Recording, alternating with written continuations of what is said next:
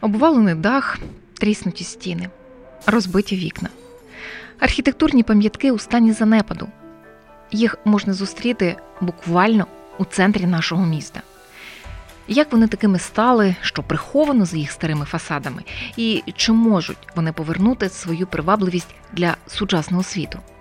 Саме на ці питання я, журналістка Ольга Орел, буду шукати відповіді у подкасті Вінницькі фасади. А допоможуть мені історики, архітектори та урбаністи нашого міста. Підписуйтесь.